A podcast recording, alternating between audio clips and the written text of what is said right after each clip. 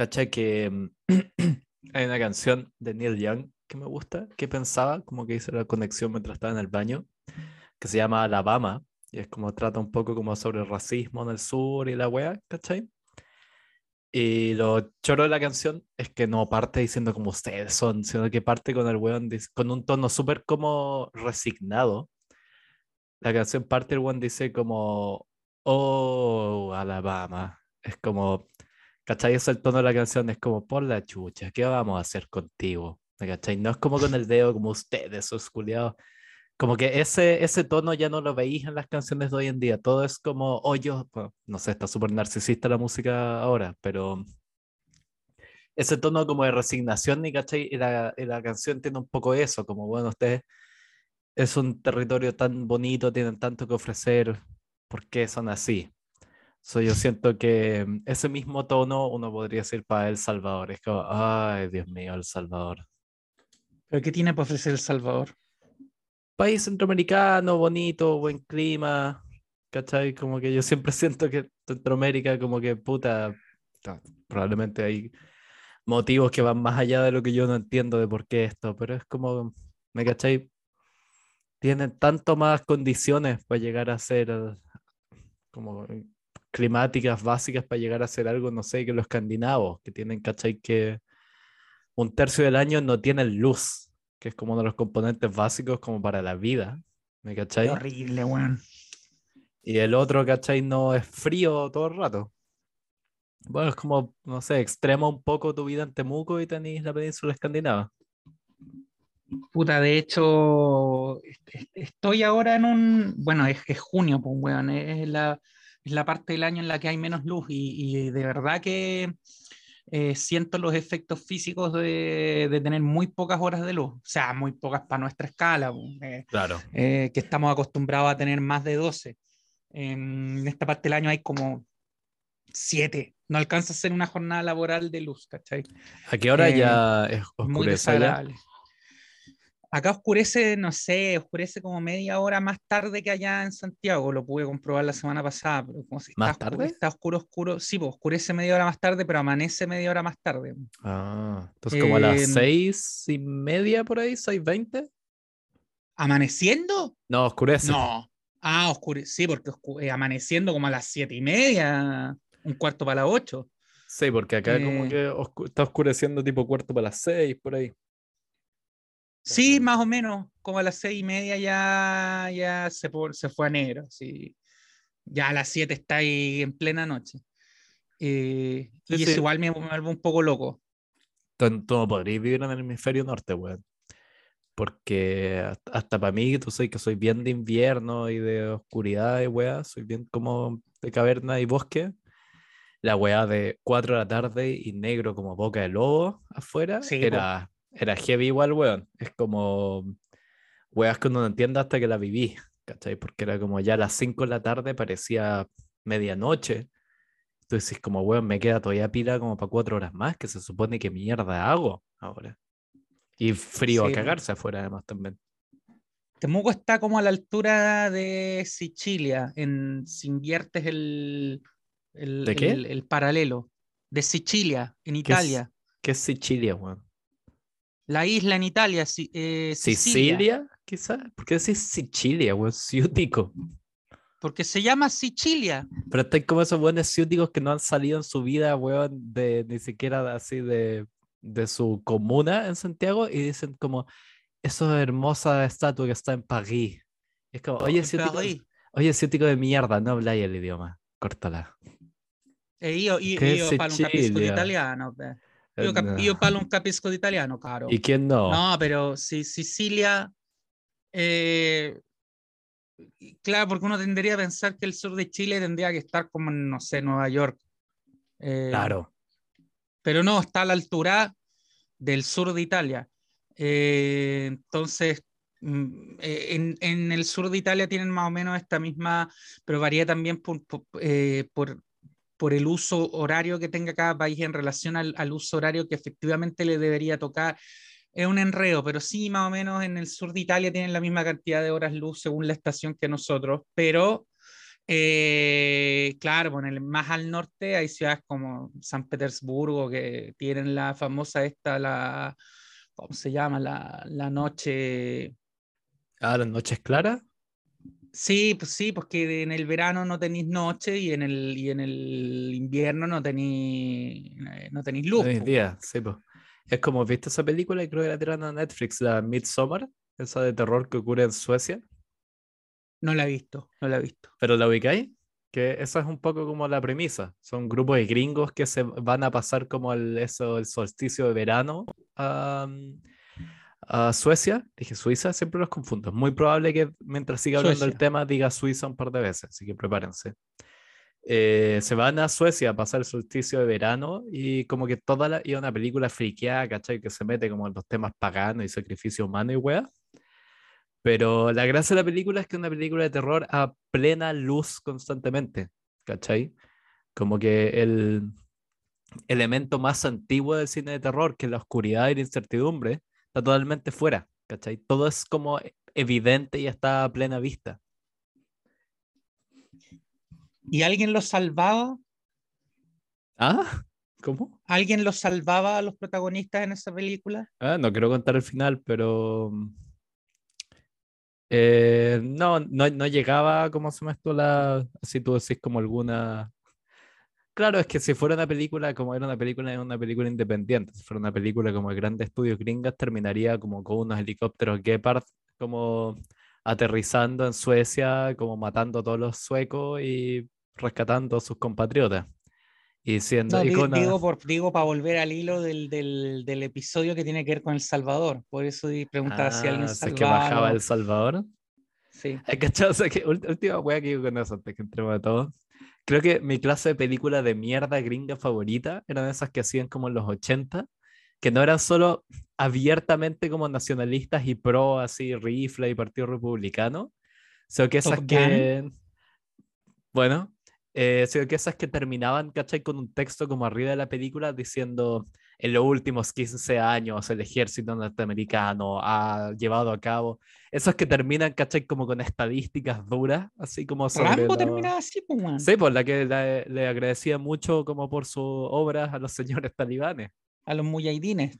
Los, los valientes muyahidines que estaban luchando por la libertad y la eh, autonomía en su territorio. Qué lejos hemos llegado. Eh, tú decías que El Salvador tiene, tiene muchas eh, cosas para ofrecer. Puta, hablando en serio, no tengo nada contra El Salvador, no, no, no quise hacer un chiste sobre que El Salvador vale cañampa, pero siendo honesto, El Salvador es un país súper chico. 7 millones de eh, personas, 7 millones. No, solo en población, en, en, territorio, es muy chico, como el Puerto Uruguay. Te iba a decir, 7 millones, como cuando dicen tiene no sé qué, cierta cantidad y contando. El caso de Salvador es como, bueno, 7 millones y descontando. Descontando. Sí. Eh, sí, millones bueno, El Salvador tiene, tiene una historia reciente súper penca porque, a ver, el, el, Salvador nace como una república independiente disgregada de lo que fue la Unión Centroamericana, que a su vez dependía, así como Chile dependía del virreinato del Perú, ellos dependían originalmente del virreinato de Nueva España, le hace México. Eh, y ellos terminaron siendo una república independiente, pero que como todas estas repúblicas independientes que eran, que eran eh, desmembraciones, desmembramientos de otras repúblicas nacientes más grandes, eh, terminó en guerras civiles, tuvieron una guerra civil que terminó recién a fines de los 80, súper cruenta, que realmente fue, fue muy cruda. Eh, y que eh, enfrentó al, eh, a los grupos de derecha contra el Frente Furibundo Martí de Liberación Nacional, que pues ya se transformó en un partido político en la, en, en, la democracia. Ellos, se democratizaron más o menos a la misma altura que Chile, por fines de los 80, comienzos ah, de los 90. ¿Pero te acordáis lo que yo decía? ¿Te acordáis lo que decía ¿Mm? yo el episodio contrario de que todos esos movimientos revolucionarios unidos o desaparecen o se institucionalizan.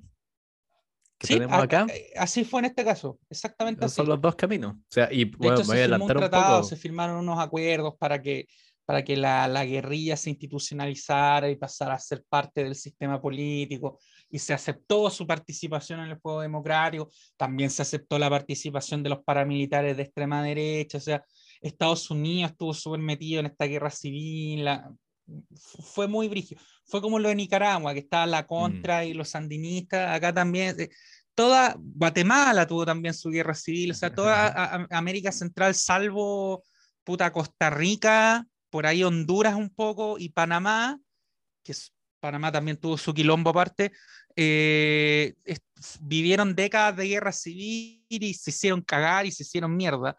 Y llegó la década de los 90 donde iniciaron un proceso de, de democratización y de normalización de las instituciones recién en los 90, pues después de que el, el proceso de independencia en Nueva España había comenzado en 1815, 1814 recién estaban como normalizando su vida republicana en 1990. Eh, y el, el tema ahí es que apareció otro, apareció otro problema gradualmente, que este sí es el más conocido por todos, especialmente por las nuevas generaciones, que son las maras. Eh, las maras, ¿qué se diría es uno? Porque este técnicamente, a pesar de que yo te iba a decir que lo pusiéramos del Salvador, pero creo que es más porque el personaje que tiene ahora es demasiado particular como para que sea como... Sí, es un barniz eh, superficial para poder contextualizar el significado del personaje. No, si para allá te voy a decir que este tipo, como que si tuviera que así desmembrarlo, tiene como, weón, dos hebras así principales. Las maras y la otra que ya vamos a llegar que... Y creo que estáis de acuerdo con esto, que las maras es como la más eh, lógica, uno diría, la que más hace sentido de las dos? ¿Estaréis de acuerdo con esa aseveración? Sí, porque es, es, a ver, si hay algo que hay que concederle a Nayib Bukele, que es de quien estamos haciendo este episodio, es que ha sido hasta ahora el único que ha otorgado una solución más o menos satisfactoria al problema de las maras. Vamos a entrar a picar en el tema, hay harto, es harto más complejo, no es que Nayib Bukele haya terminado con la delincuencia en El Salvador, pero sí ha, sí ha sido el primero que ha logrado reducir significativamente las tasas de homicidios, las tasas, lo, lo, el nivel de control territorial de estas bandas, pues son bandas criminales organizadas, son verdaderos estados dentro del estado, ¿no? Acá en Chile, con todo lo que ha aumentado la delincuencia, ni en Chile, ni en Argentina, ni en Uruguay, ni en Paraguay, ni en Bolivia hay organizaciones criminales que sean del nivel de las maras que controlan de manera efectiva partes del territorio nacional, no solamente rural, no hablamos de, de, que controlen un poblado allá en la selva como era en Colombia, no, acá en la ciudad, en la capital, había sectores de San Salvador controlados por las maras.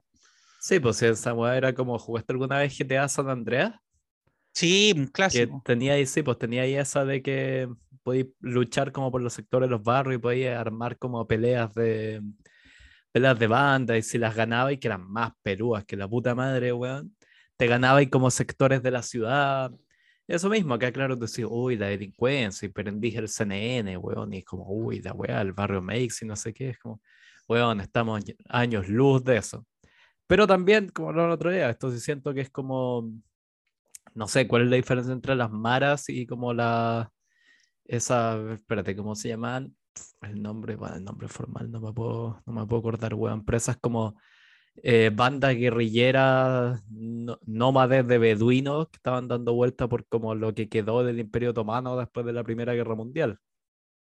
Same shit nomás, pero bueno, 100 sí, años o Sea, la, la, la, diferencia está en que las maras nacen como organizaciones con un código netamente delictivo y que tienen mucho que ver también con la eh, con la cultura canera, o sea, de las cárceles, y, tuvo mucho que ver también con un fenómeno que, y, y, que tiene una, una, ligación más o menos directa, fíjate, con el tema de la guerra civil, porque El Salvador, como era un país destruido, pobre, hecho mierda, eh, produjo una proporción desmesurada de población desplazada eh, en relación a su población, no, no, no, no tanto al bruto. Eh, entonces se daba caso de que, por ejemplo, había localidades de Estados Unidos donde tú ibas, eh, vas hasta el día de hoy, y te encontrabas que había una comunidad salvadoreña más grande que, por decirte tú, que, weón, más, eh, no, sé, más grande que la guatemalteca, que son más y están más cerca. Claro. Eh, a ese nivel, o sea, un país chiquito de muy poca gente estaba exportando muchísimos desplazados y exiliados, y algunos de esos eh, terminaban, por ejemplo, en las cárceles en Estados Unidos y copiaban de allá el fenómeno de las gangs, de, de, de, de las gangs, de, las gangas, como dicen los latinos, las gangas en, en las cárceles, los Latin Kings, ya y todo el tema, y, y fueron salvadoreñizándolo y las trasplantaron y empezaron a tener nexos con las cárceles en El Salvador y con los barrios bajos y con las barriadas en El Salvador. Y, Sí, y de hecho, uno podría. Uno podría decir que las maras son como una especie de producto de importación de Estados Unidos. Sí, eso Sí, siempre es los como gringos, como, Tex- Es como el Tex-Mex. sí, fuera huevo, es como, sí, llegaron, porque eso, claro, eso también estaba viendo, que la, como que los buenos, claro, desplazados se foguearon, como estos buenos sin muchas oportunidades de nada en la vida, se foguearon como en California, Los Ángeles, ese sector con estas, como, claro, los grupos, estas pandillas latinas, que son como un poco la inspiración del, San- del GTA San Andreas también. Y que de ahí como que lo trajeron de vuelta a su país. Fue casi como eso. No está muy lejos de esos que se van como a formar al extranjero y vuelven diciendo como, no, eh, hay unos métodos distintos en Europa como que plantan el trigo de otra manera. Yo les voy a enseñar cómo. Entonces fue como, oye, en Estados Unidos esto del crimen, es, mira, se funciona de una manera un poco más eficiente. Yo les voy a explicar cómo. Así mismo, así mismito. Sí. Entonces, Eh, Estados Unidos al esto- final, esto weón. se fue, se fue volviendo un problema muy complejo porque empezaron a actuar como un Estado dentro del Estado y le empezaron a ganar la batalla, la pelea al Estado mismo. Eh, durante todo, desde el fin de la guerra hasta antes de Bukele, eh, Bukele asume en enero del 2019, eh, hasta ese momento el juego político en El Salvador se repartía entre la Arena, Arena, la, Aranza- la Alianza Renovador- Revolucionaria Nacionalista, Renovadora Nacionalista. Dios, esos eh, también necesitan un fashion emergency, weón. ¿por qué? ¿Arena? No se puede llamar arena tu partido, pues, weón. Poco más de seriedad. ¿Cachai? Ellos eran weón, la arena de la política. ¿no? Sí, no podéis ser la arena de la política, ¿cachai? La Son, weá son la arena de la política. ¿Cómo se llaman tus rivales, weón? ¿Los acuáticos? Es como, weón, las elecciones, ¿cachai? Como de cuando hacía alianza en el colegio. Teníais como... Bueno, igual era creativo el nombre de los rivales, porque eran el Frente Furibundo, Furibundo Martí, porque, ah, no porque fueran furibundos, sino porque el, el hombre este se llamaba Furibundo. El Frente Ah, ya. Furibundo Martí de Liberación Nacional, que era la izquierda, eh, Que la, la guerrilla puede que-. Me esto puede que me adelante acá, pero es para que me corrijáis una weá. ¿Qué es el partido del que, en el que parte el señor Bukele, o no? en el que parte Bukele. Pero nunca fue militar, siempre fue, o puede que haya tenido ficha de militancia por un tema, digamos, eh, Le fue funcional, podríamos pero decir no, eso. pero siempre fue, es, es como, bueno, es como acá, pues bueno, que tanto candidato termina siendo electo en cupo de partido, pero Claro. en realidad es independiente, etcétera. Bukele fue lo mismo, Bukele Sí. eh, sie- siempre estableció una relación como de instrumental con, con Eso, el Frente instrumental. Furibundo Martí. Muy, Eh, muy acorde a su generación, usó al partido político de una manera muy millennial. Llegó, estuvo un par de años y dijo, ah, me voy. Sí, ¿Cuántos años tiene Bukele hoy? Eh, ¿40? Dicen que casi 40. Creo que... ponle 40, tú- como mucho. A ver si lo busco acá mismo, pero 38, 40. Uy, tengo tanto. Ya, debe tener, al- no, no debe tener más de 40. Esto quiere decir que cuando él partió, cuando fue, porque él fue alcalde de San 40. Salvador, pero- de la capital, pero primero Sí. fue alcalde de Nuevo Cuscatlán, que es un, un- 40 que está cerca. tiene. Ya, entonces cuando él fue alcalde de Nuevo Cuscatlán, tiene que haber tenido 28, 27. O sea, sea, a mi edad el tipo ya era alcalde. Sí, pues, y mm, de lo otro interesante del weón son un poco sus orígenes, que también es como, y que un poco yo siento que quizá es adelantarse un poco porque siento que sus orígenes se pueden como conectar mejor con la otra como gran pata de su personalidad, que la estamos, todos saben cuál es, pero la estamos dejando igual como de sorpresa un poquito, porque es tan ridícula que weón, como que quiero guardar el elemento sorpresa. ¿Desde qué es la práctica un niñito bien? Es como un zorroncito latinoamericano de padre sirio, estuve leyendo. Palestino. Palestino, palestino, eso. Que básicamente partió siendo como eh, estudió publicidad, que es como, weón.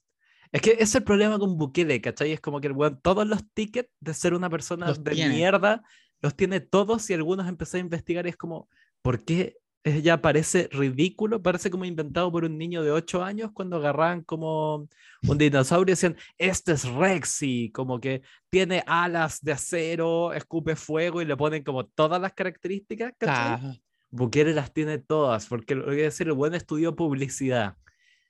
¿Qué más podría haber estudiado un hueón así? Ah, ingeniería comercial, pero... Mm, ingeniería comercial. sí. Pero es que míralo, es como, weón, y te dicen un publicista, es obvio que sí. Obvio que sí, es como un zorroncito publicista. Se weón, puta, no fuera que el presidente de una pseudo nación fallida, estaría como vendiendo una voz, no, va a hacer una campaña acá que vamos a decir que somos como skaters feministas y además no sé qué, y vamos a vender tres partes, es como, ah, por favor. Os digo, bueno, hay un par de profesiones a las que yo en verdad como que consideraría cierta, no quiero decir solución final, pero algo... como en el término Sí, algo en el vecindario de eso, no particularmente eso, pero algo así como dentro de la misma, del mismo barrio los publicistas, weón, en verdad que no tienen nada bueno que ofrecerle al planeta. De hecho, él, la relación de él con el Frente Furibundo Martín nace a partir de su trabajo como, publicista, porque su agencia de publicidad eh, era la que le veía las campañas al, al Frente Furibundo Martín de eh, Liberación Nacional. Y fue así que ellos entablaron una relación y en la que él terminó siendo alcalde de la capital por el partido de izquierda. Qué paja, pero bueno, entonces son sus orígenes políticos, concha su madre. Eh, de ahí llega la política y empieza, claro, con esta como guerra declarada a las maras. Que mira, eso, eso te iba a decir, que siento que es como un término que podemos usar como herramienta de trabajo, que uno podría decir, durante su gobierno disminuyó muchísimo la violencia porque si fue directamente un resultado de sus políticas, están entredicho y hay discusión. Y eso es como Rusia-Ucrania, ¿cachai? Como que los dos lados no le van a reconocer nunca al otro la velocidad. Entonces, es como saber, la realidad está entre medio, ¿cachai? Como suele ocurrir. Entonces, como que los críticos de él nunca le van a reconocer que probablemente sí tenga algo que ver lo que ha hecho, pero él tampoco nunca va a reconocer esas acusaciones que le tienen de que básicamente se sentó a la mesa con los líderes de las mares y les dijo ya, ¿qué necesitan para que me dejen de huevear? ¿Qué quieren? ¿Unas cripto? Lo puedo hacer. Eh, lo eh, claro, eh, Bukele lo que ha hecho es tener una, la, clásica política efectista contra la delincuencia, de mucha redada, mucho detenido, mucho, mucho decomiso, mucho preso. A la y ahora estaba viendo las cifras el otro día, creo que en un artículo, fíjate que incluso del The Guardian, que le están dando duro a Bukele, eh, el 3, y tanto por ciento de la población adulta en El Salvador está en cana en este momento. Oh. Eh, que eso no, no, no quiere, es un guarismo, no es ni algo bueno ni algo malo, depende como tú lo veas y depende el contexto. Si tú me dices que el, 3% de la población efectivamente pertenecía a, grupo, a, grupos delictivos ilegales, qué bueno que estén en cana. Pero la realidad es que el 3 y tanto por ciento de la población de un país que es harto, puede sonar como, ah, un 3%, pero en ningún país normal del mundo la, el 3% de la población. En ningún país normal del mundo más del 1% de la población está en cana.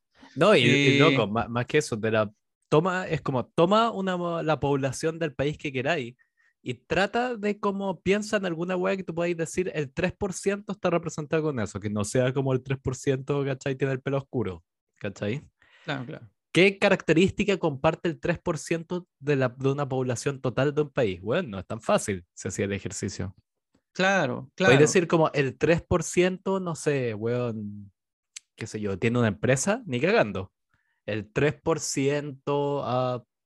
¿Me cachai? Igual tenéis que rebuscar un poco. Entonces, eh, no es una estadística que te dice harto sobre la situación del Salvador. Claro, lo que yo leí en ese artículo es que, eh, el tema está escalando, escaló hace rato ya a organizaciones internacionales de derechos humanos, no solamente Amnistía Internacional o Human Rights Watch, sino que ya a tribunales internacionales por un tema de que eh, es similar, guardando las proporciones, a lo que ha ocurrido acá con los presos del estallido, de que se hace, pero allá en El Salvador es descarado, se, hace un, un sobreuso de la figura de la prisión preventiva entonces te terminan deteniendo por sospecha. Y como Ah, te tienes por sospecha, eh, dejas en prisión preventiva al sospechoso muchas veces sin ninguna prueba o sin ninguna prueba mayor que, no sé, por ejemplo, ser primo de un soldado de las maras. Entonces Claro. te mandan en cana por ser primo del weón, pero no, no, no hay ninguna No, prueba sí en contra tuya prueba. independiente de eso y te, y te tienen en cana hace 10 meses. Sí, pues decían que también uno de los criterios que usan mucho, que el más cochino, es básicamente una wea como de fenotipo. Como básicamente, si sí. tenéis pinta así y que, bueno, si tenéis pinta como de más, no sé, clásicamente latino, no, se me ocurre otra manera de decirlo, qué sé yo, aumenta un 30% las posibilidades de que hayas preso, pero claro, pero si eres descendiente de extranjero y medio, no sé, tenía un fenotipo más blanco, muy probablemente que no te tomen detenido por sospecha. Ah, eh, además que a eso hay que sumar que Bukele ha hecho públicamente, y esto es una estrategia comunicacional y política que él ha tomado, que él hace gala de eh, esta eh, mano dura con las maras y ha dicho públicamente eh, lo que digan las organizaciones de derechos humanos me importa una mierda. Esta gente, para mí, para mí, Nayib Bukele, no para el derecho internacional ni para la Ujú. constitución del Salvador, eh, no, no tienen derechos, no deberían tener derechos. Entonces, sí, sí, sí, sí, mi deseo es tener a esta gente muriendo de hambre y de enfermedades en una cana de mierda. Si a usted le molesta eso, pues venga y aliméntelos y denles penicilina, Claro. pero yo no lo voy a hacer. Y lo dice públicamente, no estoy exagerando. Lo estoy, lo estoy poniendo en términos más coloquiales, pero, pero ni tanto, ¿ah? porque hay discursos de tanto Bukele más en los que he usado este mismo lenguaje. Sí. O sea, si a ustedes le importan estos perros de mierda, eh, con perdón para los perros, eh, ustedes de ellos, vengan acá y pongan la plata para cuidarlos, pero claro. yo tengo las cárceles saturadas porque de verdad están a un nivel de hacinamiento que, o sea, la Penny de acá es un resort al lado de, de- de lo que está viviendo El Salvador. Y a él le da lo mismo, porque él cree que mientras más luego se mueran y se maten entre ellos como ratas, eh, mejor. Lo cual Claro. es el sueño húmedo de cualquier eh, alt-right, eh, QAnon, ultraderecha, eh, facho promedio latinoamericano y del mundo en general. O sea, bueno, que los presos se maten entre ellos, escoria de mierda. O de cualquier ultrón de izquierda, solamente que dais vuelta a la tortilla nomás. Sí, también, sí, sí, pero es...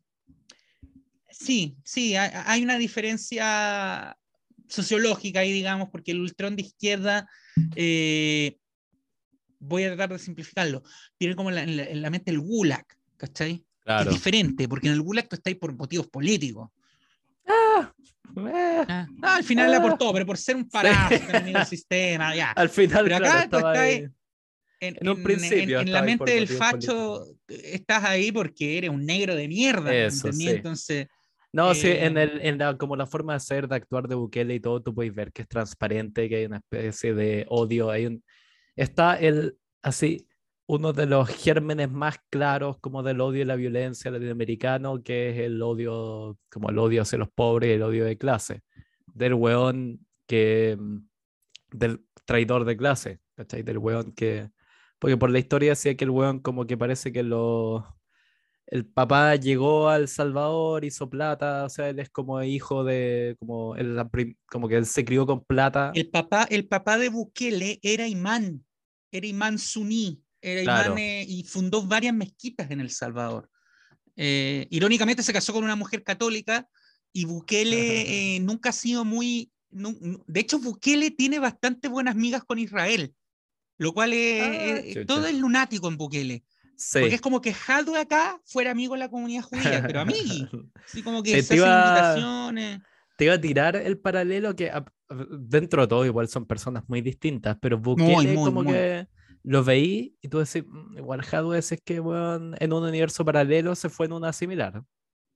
No, no, pero son muy diferentes. son Ahí muy diferentes. como a su manera, pero es cierto que el weón, pero sí, es esa típica odio, ¿cachai? Del, siempre digo, no hay nada más peligroso que el traidor de clase.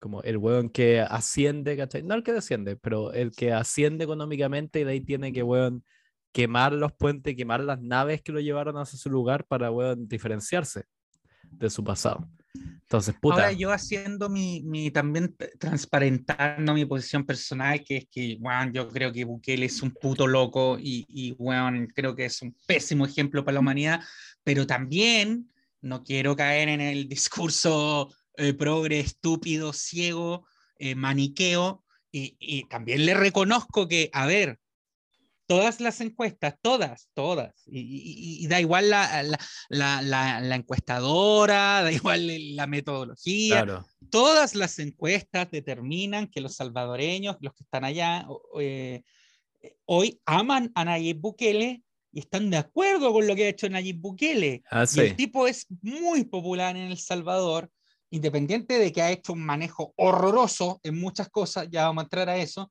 pero mm. principalmente su gran cuenta de ahorro está en el tema de la seguridad pública.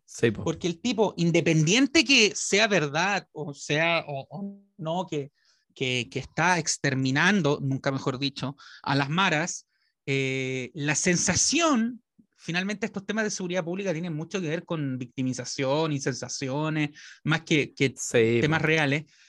Eh, la sensación de la gente en El Salvador es que lo de las maras ha ido bajando y ha sido gracias al accionar de Bukele y a su mano dura efectista.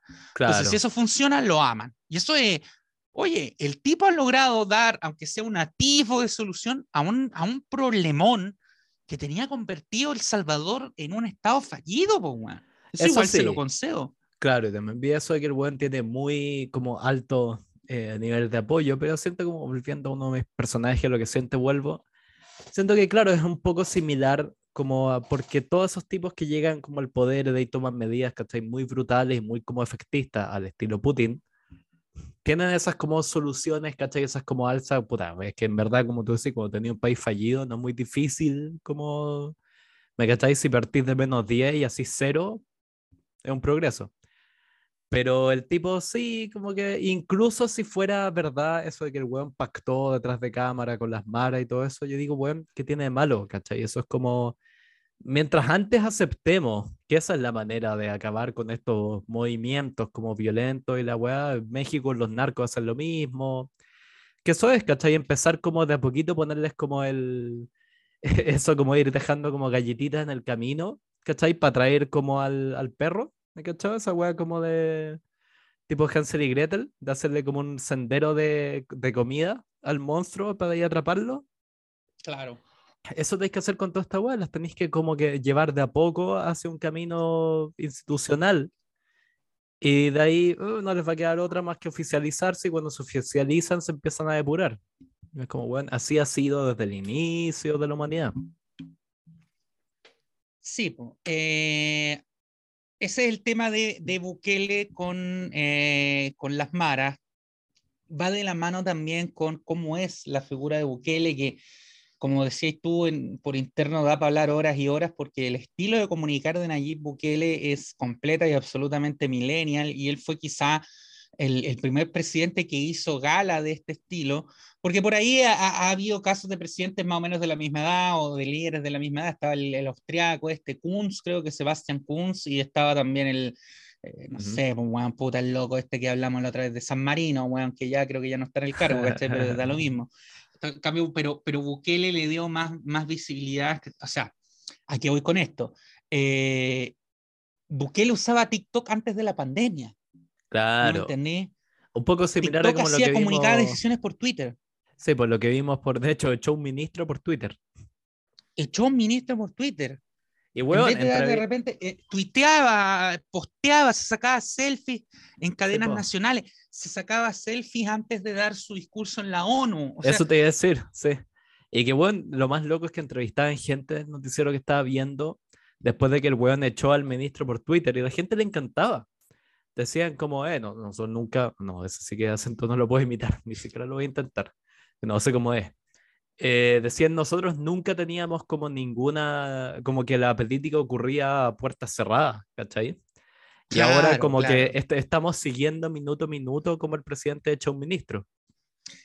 Exactamente, en la era de, de, la inmediatez, muy en línea también con una generación como la nuestra que vive y fue criada en la inmediatez, todo al tiro, todo, ya quiero saberlo todo, quiero saber lo que está pasando. Bukele entendió que lo mejor que podía hacer para poner a la población de su lado y que pasaran a ser una carta bajo su manga, que, que en vez de tener un ejército, que toda la población fuera su ejército, fue darles lo que quería, que era divertimento, que era entretenimiento, que era que era, oye, ellos quieren saber lo que está pasando acá en Palacio, yo se los voy a contar. Claro. No voy a esperar a que la prensa y, y- y- y- y los editores y los productores y los periodistas sean, mediaticen la información y la cuenten como ellos quieran. No, yo voy a contarle directamente a la gente lo que está pasando. Acá no va a haber Claro. cocina, no va a haber eh, eh, eh, tras bambalinas, no va a haber... No, yo les voy a mostrar todo lo que está pasando y se los voy a mostrar porque esa es la ventaja de no filtrar nada. Yo se los voy a contar como yo quiero, como yo Claro. quiero contárselo. ¿Qué estaba ahí diciendo? Buena pregunta, la verdad no me acuerdo en absoluto. Eh, bueno, demos por cerrado ese tema entonces. Yo me puse a escuchar Fleetwood Mac mientras te esperaba, así que también como que tengo la cabeza en otro lado. ¿Qué canción escuchabas? Del... Dreams, la típica. No, oye, me está... yo soy fan de esa banda hace muchos años antes de que todo el mundo la redescubriera. Te Hubo como un bueno, redescubrimiento brígido de Fleetwood Mac. Por ese, por sí, esa a decir que fue fortuita de todo el mundo. Es que Dreams es puta.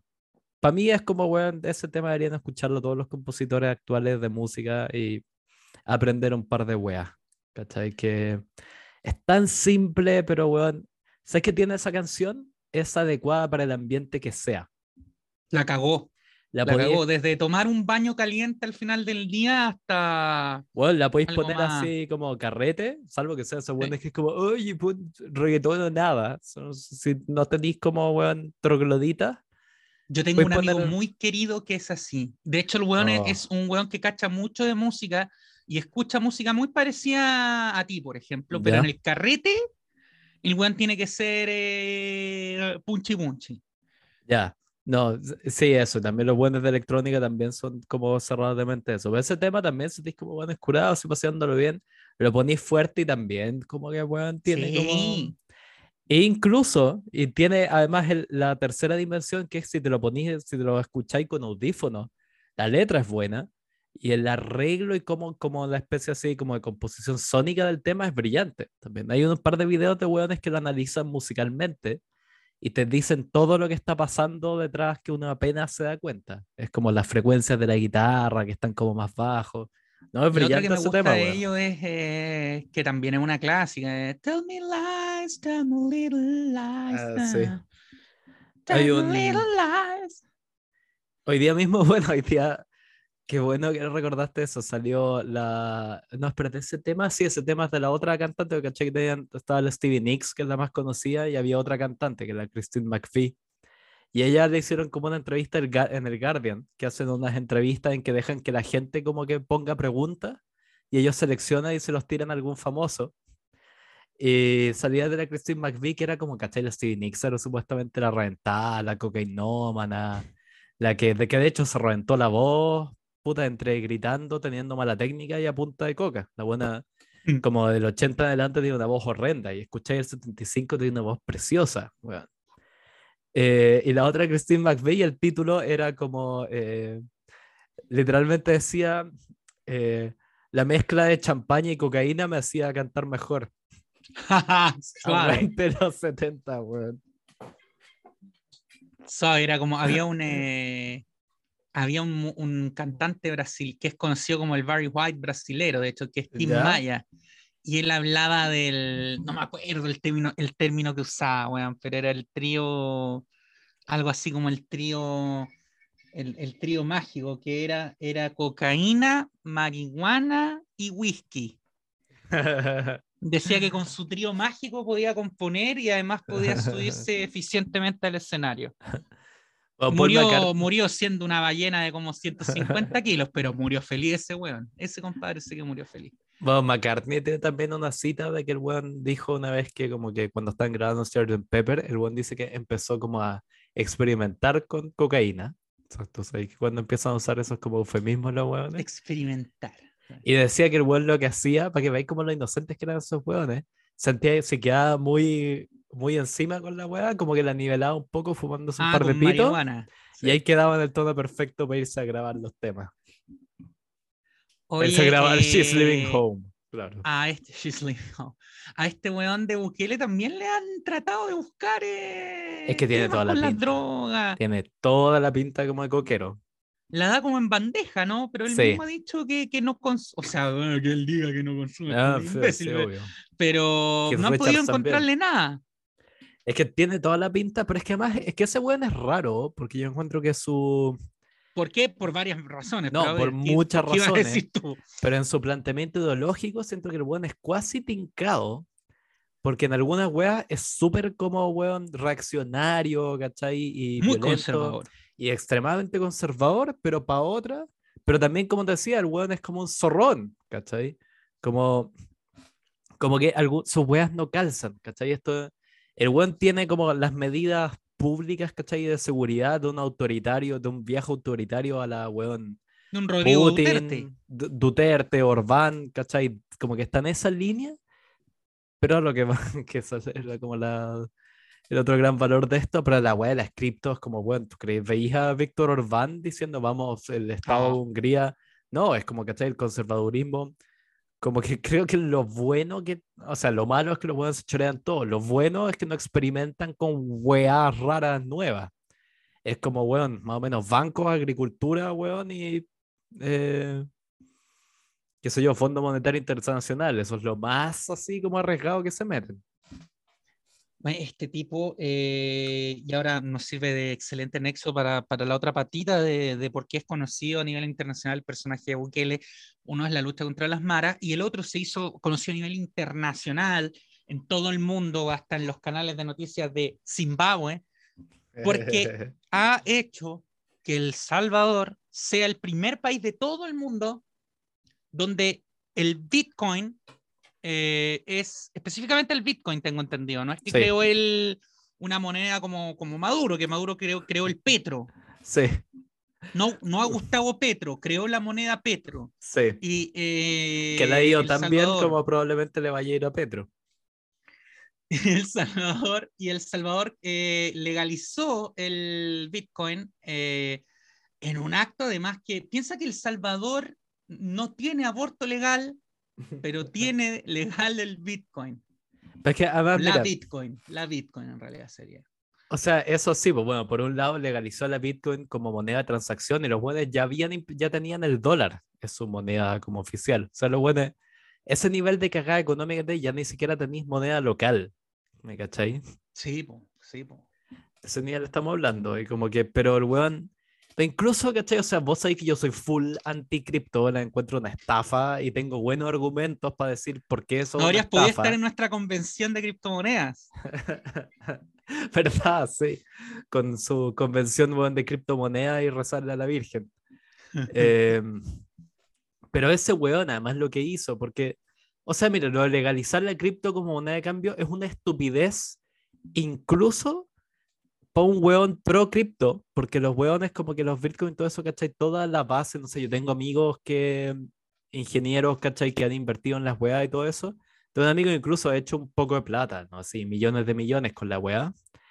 Pero lo bueno es que hicieron plata es, uno, compra- compraron, ¿cachai? Como que se atrevieron cuando las weas estaban surgiendo, compraron barata, bueno, las dejaron, ¿cachai? No las pescaron por 12 años y de ahí las vendieron cuando las weas habían subido de precio.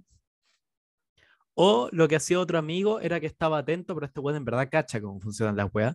Estaba atento no a los Bitcoin, no a Ethereum, ¿cachai? Ninguna las conocía. Está atento a las nuevas criptomonedas que han saliendo, que como es una Claro. fucking estafa, weón, y la anarquía Que misma. aparecen a cada rato, en todos lados. y Todo el el mundo rato. tiene una criptomoneda. el weón pone plata, ¿cachai? Los weones como que hacen, ¿cachai? Porque las criptomonedas tenéis que pensarlas casi como si fueran startup, ¿cachai? Sale, yo digo, voy a tirar la puta, las criptomonedas Stevie Nicks, weón.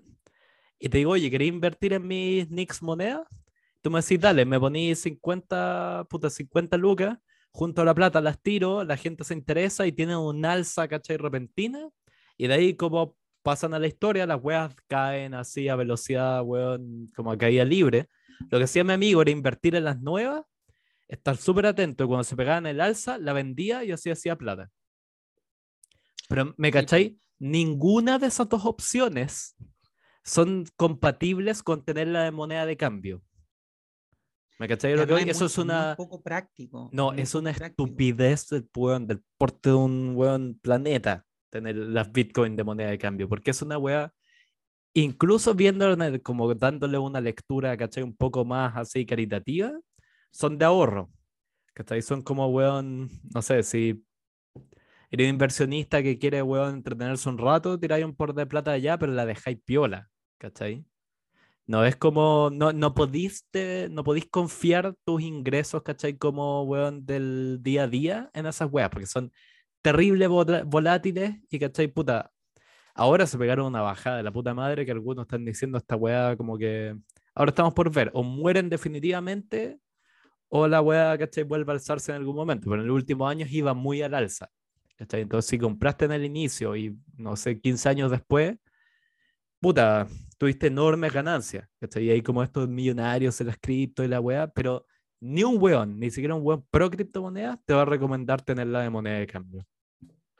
Cuando comenzó a, correr la, legalización de la Bitcoin en El Salvador, eh, muchos periodistas, muchos medios internacionales fueron a hacer reportajes a El Salvador y tomaban fotografías de, qué sé yo, chiringuitos en las playas, eh, almacenes, que decían aceptamos Bitcoin. Y, y, a partir de ahí, esto también para contextualizar, para aquella persona que no entiende, yo no entiendo un carajo, pero, pero más o menos sé cuánto puede llegar a valer o no una, eh, una Bitcoin, por ejemplo. Eh, ¿Cuánto vale una Bitcoin? No, no, es que, no es que tú puedas decir, ya, ¿y a, cuántos pesos está el Bitcoin? No, porque claro.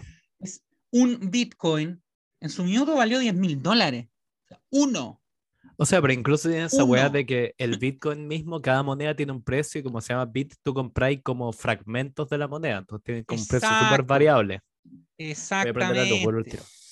Tú cotizas por, tú cotizas por, eh, por fracciones de Bitcoin, lo cual hace que en realidad la moneda sea bastante poco práctica, eh, especialmente en países donde ya ni siquiera estamos acostumbrados a, a transar fracciones de nuestra propia moneda. Claro. Ahora, yo desconozco, me declaro ignorante, cuál fue la gran motivación que movió a Bukele más allá del postureo, más allá del golpe mediático, de saber que todo el mundo iba a estar hablando del Salvador y de él, para, para introducir esto. ¿Qué, qué, qué justificación económica le dio a, a esto? Cacha que yo creo que en el rato antes que hiciéramos esto me debo haber visto, donde tú 12 de esos clips como que duran entre 12 y 8 minutos de la Deutsche Welle ¿Mm? sobre el tema. Ninguna decía cuál fue el motivo de este weón, aparte de como para agarrarse un par de titulares y ser como un zorrón. Lo hizo porque sí. ¿Por qué un zorrón? Básicamente, weón, porque un zorrón de mierda y eso hacen los zorrones de mierda yo de algo de lo que leía típico en los reportajes de, del país o del Mercurio, del cuerpo internacional, él decía, eh, queremos que El Salvador esté insertado de frente en el siglo XXI, la típica cháchara esta, las nuevas tecnologías, la globalización. Pero, pero por, ¿cuál es la justificación económica para...? Porque, claro, si tú, qué sé yo, tú pongamos el caso argentino, tu moneda tiene un problema endémico de desconfianza hacia ella y además tiene un problema de inflación. Entonces, ya, por ahí podría decir, bueno, ya, ¿sabéis qué? Fijémosla a una, un, libertario, digamos, libertario de estos ultrones del libertarianismo, podría decir, mi ley. es que ni siquiera mi ley. Porque a, mi ley le han hecho esta pregunta, de hecho. Porque eh, mi, mi, ley eh, ha propuesto a veces, en determinadas ocasiones, dolarizar. Pero ¿qué pasa? Que el dólar está sujeto en, en cierto grado a las decisiones políticas de la Reserva Federal. Por lo tanto, sigue siendo una moneda que está sujeta a la decisión de burócratas. Eh, en algún grado, no, no, no todo lo pueden definir los burócratas. Eh, la Bitcoin no. Entonces algún libertario podría decir, ya, nuestra moneda vale callampa, fijémosla al, al, al, Bitcoin. Pero El Salvador ya tenía la economía dolarizada. no es que tuvieras una economía hecha por onga y necesitabas salvar la moneda y necesitabas establecer algún tipo de, de, valor, de unidad de intercambio que fuera aceptada por todo y que tuviera un mínimo de confianza, que finalmente es lo que es una moneda. Claro. Puta, te juro que hay, o sea, mira, lo que lo único más cercano a explicación que vi era que parece que como que como buen país, ¿cachai? Con problemas serios de entre estabilidad, seguridad, todo lo que quiera, y tienen muchas personas viviendo en el extranjero que envían remesas. Mm, sí, Decían sí, sí. que, pero eso ya es como la lógica, weón, idiota de este weón, como que la, es más fácil mandar remesa en Bitcoin porque hay menos, ¿cachai? O sea, hasta donde yo entiendo, yo te mando un Bitcoin, te lo mando, nomás, ¿cachai? No tengo, no hay ningún eh, recorte que te hacen estas páginas intermediarias para mandar remesas y que siempre como No. que perdís un poquito en el, en el cambio, ¿cachai? Toda la weá. Pero también ahora que lo decís, si yo fuera, no sé, un hijo de salvadoreños que me fue bien y me fui a Estados Unidos, estoy ganando piola y le mando plata a mi familia, weón, yo opero en dólares ellos también. ¿Cuál problema? ¿Me cachai? Tampoco ahí, claro, no es como que, no sé, como que yo esté en Estados Unidos y esté mandando plata a Venezuela, ¿cachai? Que chucha, y el cambio un poco brusco de dólares, ¿cachai? Ah, no, pero esos buenos también creo que, ¿cómo es la wea que hicieron allá con el dólar? Ya ni me acuerdo. No, no, pero está bueno, está bueno el ejemplo porque la, la dolarización de ellos es de una vía, justamente a favor del gobierno. Entonces, Sí, sí, cuando manda remesa a Venezuela, el, el Estado se queda con, un, con una tajada importante. Claro, entonces no, si en verdad la wea no tiene otra explicación aparte de que el weón quería ser como, como cool y hacer weas. Pero mira, aquí me anoté un dato, porque el weón, o sea, la gran wea, mira, tú podéis decir ya, uh, implementar el Bitcoin, ¿cachai? Como moneda de, es raro, es freak. Y el weón decía que incluso abrió una especie de Bitcoin Beach, que esa- esas son las weas que a mí me dan vergüenza Ah, ese, de eso me acuerdo, que es una, es una playa llena de chiringuitos en, en la costa Sí. de El Salvador, en el Pacífico. Y donde podéis pagar con Bitcoin, donde tomáis un pisco sour y pagáis un con helado Bitcoin. en, en Es como, sí, es como Pero un reñaca, un reñaca pagado con Bitcoin, sí. Eh, y por eso, ah, de ahí puede entrar esa wea. Pero el weón, puta, la, la gran wea, así yo encuentro realmente criminal que hizo, fue invertir el erario, weón, fiscal del Las país reservas del Banco Central. En Bitcoin. Y, y con esta caída que se pegó el Bitcoin repentina, y no me acuerdo qué fue lo que lo causó, pero. Ah, ya, ya me acuerdo más o menos, es que es una especie de reacción en cadena.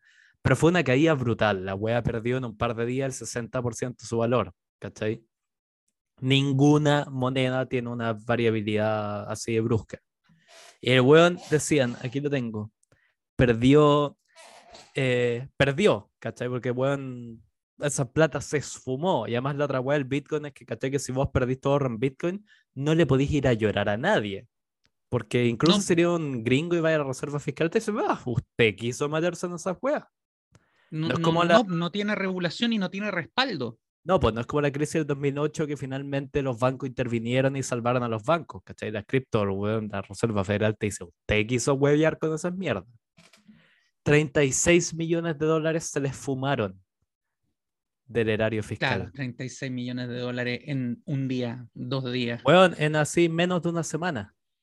Esa weá en verdad merita para que casi que te llegue, ¿cachai? Los cascos azules y te tomen detenido por incompetencia flagrante, pues, weón. No, en otro, en otro país te habrían hecho una acusación constitucional por... eh, Sí, ah, en un país por con desidia, por- instituciones, sí. Sí, porque 36 millones de dólares, inclusive para un país como Chile, suena poco, pero estamos hablando de El Salvador, que, que tú mencionabas el tema de las remesas. Un porcentaje importante del PIB del Salvador son las remesas que mandan los, expra- los expatriados a familiares que siguen viviendo ahí. Entonces, es un país Claro. pobre, pobre, pobre. O sea, y había datos como en la web que vi, decían que hay un programa, como que el- hay un programa de jubilaciones estatales como para los viejos en El Salvador. Y decían que esa web le cuesta al Estado aproximadamente anualmente 24 millones de dólares. ¿Me cachai? El weón, claro, pero el weón en su estupidez quemó un año entero de jubilaciones para los viejos. claro. Y weón, y como, espera, 24, 48, y como más o menos 50% más. Claro, un año y meses de jubilación. Sí. Y dicen que ahora los hueones a la mitad no les está llegando, ¿cachai? Que están así como hueones apretados por el pico con las sus jubilaciones, porque el zorroncito que tienen de presidente le dio por jugar al inversor internacional.